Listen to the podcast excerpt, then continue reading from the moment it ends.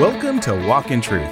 These are the Bible teachings of Pastor Michael Lance, equipping you to reach out with God's truth to all people. Learn more about the program, podcast, and the book Tactics when you visit walkintruth.com. Now, here's Pastor Michael's son, Pastor Shane Lance, and the conclusion of his teaching in 1 Corinthians chapter 12, called One Body, Many Parts.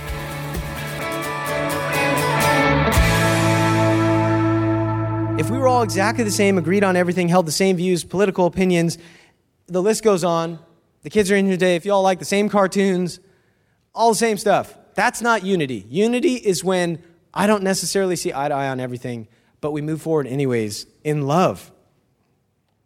Christianity at its core is built on the idea that each one of us has been made uniquely in the image of God. And there is this idea of interdependency, interdependency in the church. Interdependency is God's design for the Christian church. When you're hurting, you want somebody else to step in and be there for you. And you should do the same for someone else.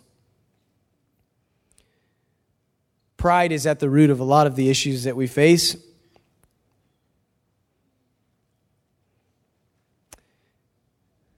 And Paul says, we ought not to think of ourselves too highly. In Romans 12, he says, Do not think of yourself more highly than you ought to, but think of yourself with sober judgment. Hmm, I love that. Basically, what Paul is saying is be, be real. You're not that great. right? He's just like, okay, look, when you think about yourself, think about yourself realistically. And it's so easy to see all the things we don't like in somebody else, right? How many grew up with siblings? Okay, so you, you, this is like true of all siblings, right? How many kids in here got in a fight with your brother or sister this morning? Uh huh. Yeah. Uh huh. Yeah. Yeah. Look at honest families here. I love it. Okay. There's this idea that we can't think of ourselves higher than we should. And that kind of leads us into this idea that we're going to see later in the text, but I want to read this to you real quick. This is from a commentary uh, from Stephen T. Um. He says, Many people hop around different communities looking for the right fit. If we are all members of a local church, we are indispensable, or you could say irreplaceable. And all of, our, all of the other members are indispensable parts of our lives. They too are part of the body that God has put together to display the beauty of the gospel. Now, I'm not saying that there's anything wrong with going to different churches and trying to find a fit. I'm not saying that. In fact, all of you ended up here because you did that. And there is something to be said for going into a place of worship and examining and making sure that they're holding true to the scriptures. But my point goes back to what hills are we willing to die on? And if it's, you know, we've heard stories of church splits that started at a, at a church potluck because a pastor was angry that a kid got a bigger piece of carne asada than he did. And you're like, what? Or, or, we've heard stories of churches, and when you really strip it down, there's all these other things that came from the initial disagreement, right? But when you really pull back the veil, you find out that nobody liked the carpet color, and everybody was mad. And, uh, you know, Nancy thought it should be green, and Jackie thought it should be red. Terrible colors. Don't yeah, I don't know why I said those colors. And, um, you know, it, it really boils down to something that doesn't even matter. God's heart for us is that we would be unified and that we wouldn't major on the minors. Now, there's a little bit of this text as we are close to wrapping up this morning, but he says in verse 22, I just want to clarify this, right? He says, in fact, some of the body parts that seem the weakest and the least important are actually the most necessary. And the parts we regard as less honorable are those we clothe with the greatest dignity. I think the best example of this would be like internal organs. Like, if your kidney is exposed, there is something seriously wrong. Okay? So, your kidney is playing a vital role, as are your liver and you know all your other in, internal organs, right? And I got to tell the story. We moved the piano, and Pastor John has a really weird sense of humor, which I'm sure all of you have noticed. If he spoke once in front of you, you're like, yeah, this guy's kind of got a weird sense of humor. right? And uh, we're moving the piano, and a couple of us, uh, there was like five of us. That thing weighs 785 pounds, and it was like five of us. And uh, we lifted it. It was a struggle, uh, to say the least. I'm glad no one was here to see. My face was like bright red. We're all hurting. Um, and one of the guys that was helping us lift it, he has a hernia, but it's like up by his belly button, and it's not like a problem, so the doctor didn't fix it, right? But he's like, oh, my hernia popped out. And I was like, what? And he's like, hold on. And I'm like, no, what are you doing? And then Pastor John walks in, he goes, yeah, be careful. If you untie your belly button, your butt will fall off. And I was like, what? Got a guy over here pushing in his hernia, and John's saying your butt's gonna fall off. And I'm like, we gotta rehearse, man. Service starts in an hour. But there's these internal parts of our body that we don't really think about and we take them for granted. But it's like the old saying that sometimes you don't know what you had until it's gone. We've had moments like that as church leadership over the years where somebody steps out of a role, and I'm going to just use Mike Rizzi as an example because Mike is a, a, very faithful servant and does a lot of stuff behind the scenes. And it would be really easy for us to look at Pastor Michael or worship leaders and music directors and you know, um, teachers in classrooms as the, the most important. But I don't think that that's necessarily true. I think that those people play a very important role. But when Mike Rizzi goes on vacation, like everything changes. Like, I, I, we'll, we'll, go to lock up the building, and I'm like, all the air conditioners are still on, all the lights are on upstairs, and that emergency exit's open.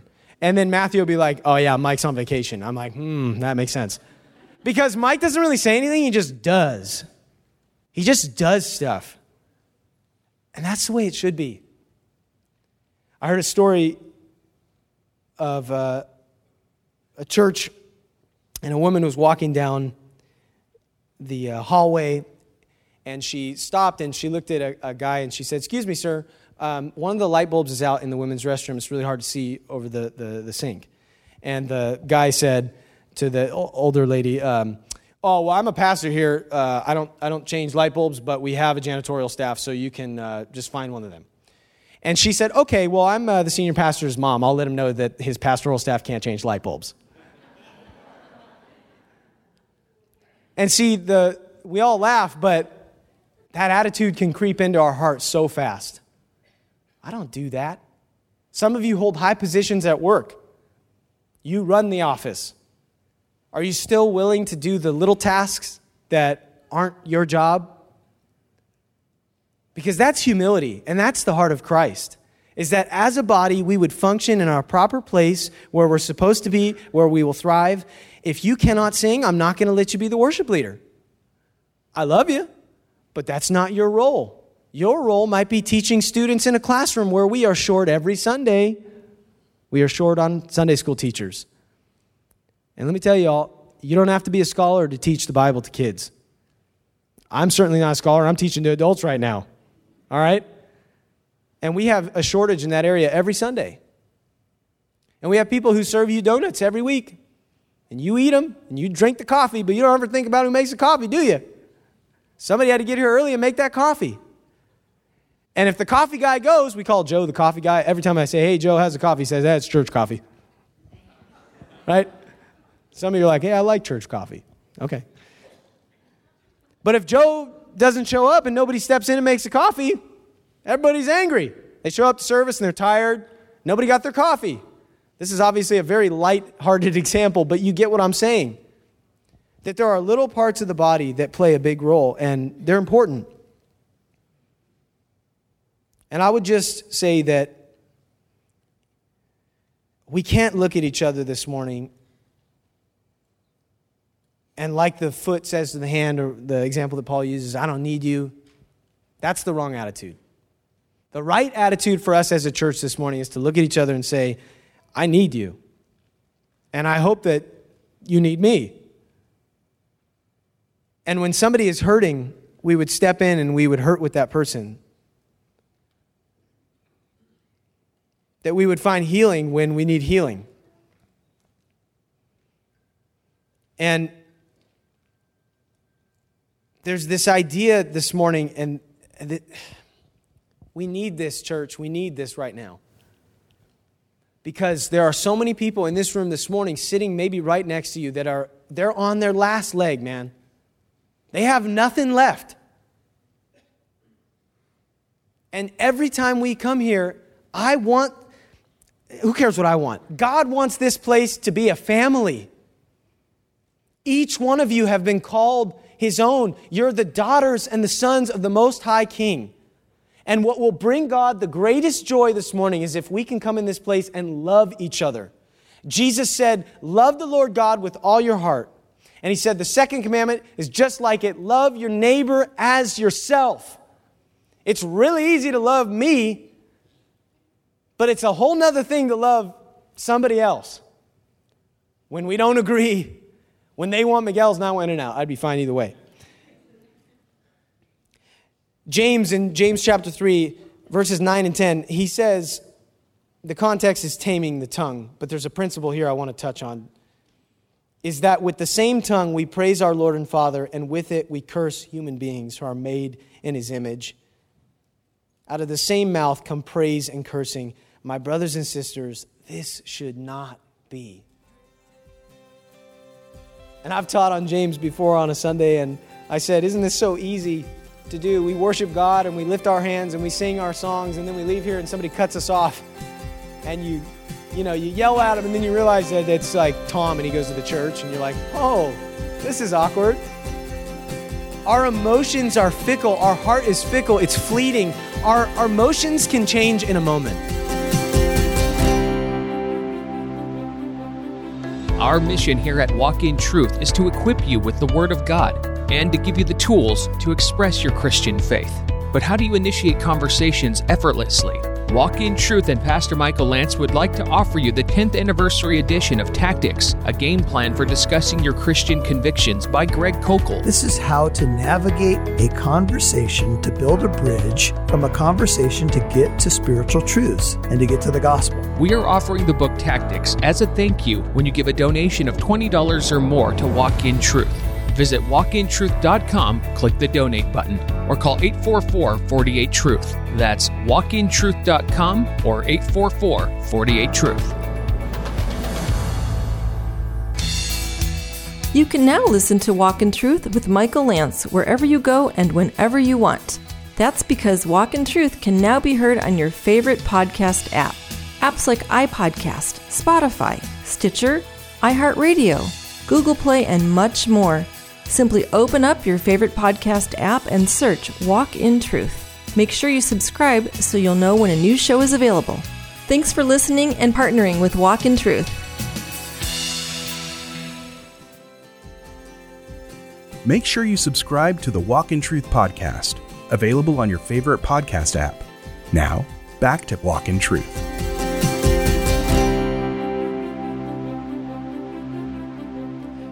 James in James chapter 3, verses 9 and 10, he says, the context is taming the tongue, but there's a principle here I want to touch on. Is that with the same tongue we praise our Lord and Father, and with it we curse human beings who are made in his image. Out of the same mouth come praise and cursing. My brothers and sisters, this should not be. And I've taught on James before on a Sunday, and I said, Isn't this so easy to do? We worship God and we lift our hands and we sing our songs, and then we leave here and somebody cuts us off, and you, you know, you yell at him, and then you realize that it's like Tom and he goes to the church, and you're like, Oh, this is awkward. Our emotions are fickle. Our heart is fickle. It's fleeting. Our, our emotions can change in a moment. Emotions are a gift from God. They're a blessing in their proper place and context. But if I start to say that urge, and this is our culture right now, that urge that you have, that's who you really are. Chase that. Follow your heart. You want to do that and you keep feeling like you want to do that thing, so you need to do it because you're neglecting who you were meant to be. Those are sinful urges, and God is telling you, fight the temptation. And that's our culture right now. Follow every urge and every desire that you have. And I would say, follow Christ. And if you follow Christ, we will accomplish the diversity uh, and the unity that we're looking for in the church. When one part hurts, we all should hurt. When one part rejoices, we all should rejoice. Amen? This is not a complicated principle. I don't really have anything else to say. We need to be unified as a body. And it will come through many means, but ultimately it will come through laying down our pride and actually loving each other, no matter what. When you disagree on something with someone, this week you will get into a disagreement with someone. Unless you're staying at home all week, you're going to probably find someone that you don't agree with. Could be something big, it could be something small. My encouragement to you as a church this morning would be that when that opportunity presents itself, you would act in love and you would stop before you respond because, man, we are so quick to respond. I'm talking to myself. But instead, I would stop and I'd say, okay, how would the Lord want me to handle this? Probably not what I was just thinking about saying. Right? I should probably not say that. We want to be a unit, together, unified. And, you know, verse 27 through 31 is really going to tie in with chapter 14. So, for the sake of today, we'll, we'll leave those verses be. Um, Pastor Michael is going to continue to the next chapter. I love 1 Corinthians 13. It's going to be great next week, so we hope you'll be here. But this next section about the order of things in the church, we're going to really be able to kind of hit on that more in chapter 14. But I just want to say this as the last thing. The band can come on out. And this is really what it boils down to. The head of the body is Christ. If you think about how your body works right now, just think about this the miracle of life I, I, tell, I told the youth students this last time I taught on creation. I said, Isn't this nuts? Now, you're like, What? Okay, just think about what's happening right now. I can just think and my fingers move. That's insane. I do not understand how that works. Okay? And scientists explain it, and I'm like, still don't get it. They're like, well, synapses fire in that section of the brain that causes motion and it uh, engages, and then your fingers go. I'm like, that still doesn't explain how that actually happens, though. Okay? Because God is a miracle working God. He has done things that I cannot understand because He is so much bigger and so much greater and so much more mighty than me. And just to think about the way your body works, the head ultimately dictates what will happen in the sense that your brain sends those signals. I wonder if we actually, this is my metaphor for this morning, if Christ is at the head, and let's say Christ is in command, right? Because he is and he should be. If he just said things and we just followed, and we just said, All right, Lord, you want us to do that? We're going to do it. Man, how our world would change. The band is scared to come out because I'm not praying. You guys can come out. But seriously, man, our world, our churches would change if when God said go, we just said, okay. We sing a song called Spirit Lead Me. I love that song. You guys like that song? So good, right? Some of you hate it. I'm like, sorry, you know, you were looking at me weird when I said that. But the chorus of the song says, oh man, I got to remember the lyrics now, Shane. All right. The chorus says, um, if you say it's wrong, then I'll say no. If you say release, I'm letting go. If you say to jump, I'm diving in. Man, if we would just live our life like that, when God says to do something, we just say, okay. If God says it's wrong, we say, okay, Lord, you said it's wrong. Maybe I don't even understand why it's wrong, but I'm going to listen to you anyways. And I pray that I pray that if there's disagreements in this room this morning, if there are things that have been going on, bitterness, backstabbing, gossip, I don't know. Maybe not. Praise God. But maybe that you would handle that situation this morning and that you wouldn't let disunity creep in. Because can I tell you this, church? Satan wants to divide us this morning. If there's one thing he wants to accomplish, he wants to convince you that you're better than you are and that you don't need anybody else. Because if he can get you off on your own, you'll be at your weakest point. My hand is no good when it is detached from my body.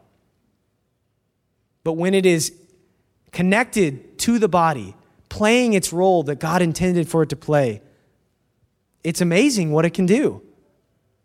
These guys behind me can play these instruments and God has given everybody a unique, gift, a unique gift.